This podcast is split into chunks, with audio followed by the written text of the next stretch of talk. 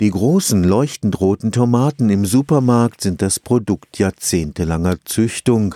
Leider haben die Zuchttomaten oft wichtige Eigenschaften verloren. Sie sind weniger widerstandsfähig gegen Schädlinge oder schmecken nicht mehr so gut wie die Wildtomaten, aus denen sie entstanden sind. Neue genetische Verfahren der Hightech-Züchtung erlauben es jetzt, die Kulturpflanzen gezielt wieder mit den positiven Eigenschaften der Wildarten aus auszustatten. Für die Entwicklung dieser Technologie hat der Karlsruher Molekularbiologe Holger Puchter jetzt zum zweiten Mal den Preis des Europäischen Forschungsrats erhalten. Das Prinzip ist der Natur abgeschaut. Die Natur würfelt die ganze Zeit, probiert ständig neue Variationen der Gene aus. Was in der Natur oder auch bei herkömmlicher Züchtung viele Pflanzengenerationen braucht, kann mit sogenannten molekularen Scheren in kürzester Zeit erreicht werden. Wir schneiden DNA mit einem natürlichen Enzym, das wir neu reprogrammieren und dieser Schnitt der DNA führt dann oft zu Veränderungen. Und diese Veränderungen sind dann Mutationen, die im Prinzip natürlich auch während der natürlichen Evolution auftreten, aber wir machen eben gerichtete Evolution. Professor Holger Puchter arbeitet am Botanischen Institut des Karlsruher Instituts für Technologie.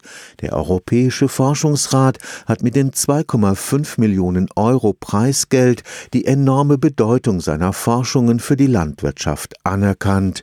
Der gezielte Schnitt ins Erbgut der Pflanze verändert deren Eigenschaften. Dieser Schnitt ist ist für den Organismus eine Katastrophe. Er muss repariert werden. Der normale Weg ist, dass man einfach die Enden irgendwie zusammenwurschtelt.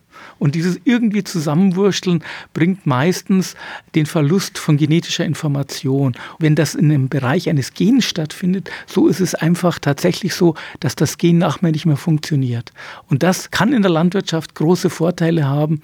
Man hat nämlich auch schon seit 70 Jahren mit Mutagen ähnliche Versuche durchgeführt und konnte dann neue Eigenschaften, wie zum Beispiel die Kurzheimlichkeit bei Gerste erreichen, einfach indem man ein Gen, was für die Langheimlichkeit bei Gerste verantwortlich ist, ausschalten konnte. Wichtig ist auch, dass die veränderten Eigenschaften der Pflanze an die Nachkommen weitergegeben werden. Am Anfang konnte man zwar äh, Veränderungen herstellen, die waren aber nicht immer vererbbar. Inzwischen sind wir aber in der Lage, weil wir die Tricks kennen, eine hohe Rate der Vererbbarkeit auch herzustellen. Und das ist natürlich ganz ganz wichtig, wenn Sie Pflanzen vermehren wollen und dann langfristig eben auch im Feld ausbringen wollen. Stefan Fuchs, Karlsruher Institut für Technologie.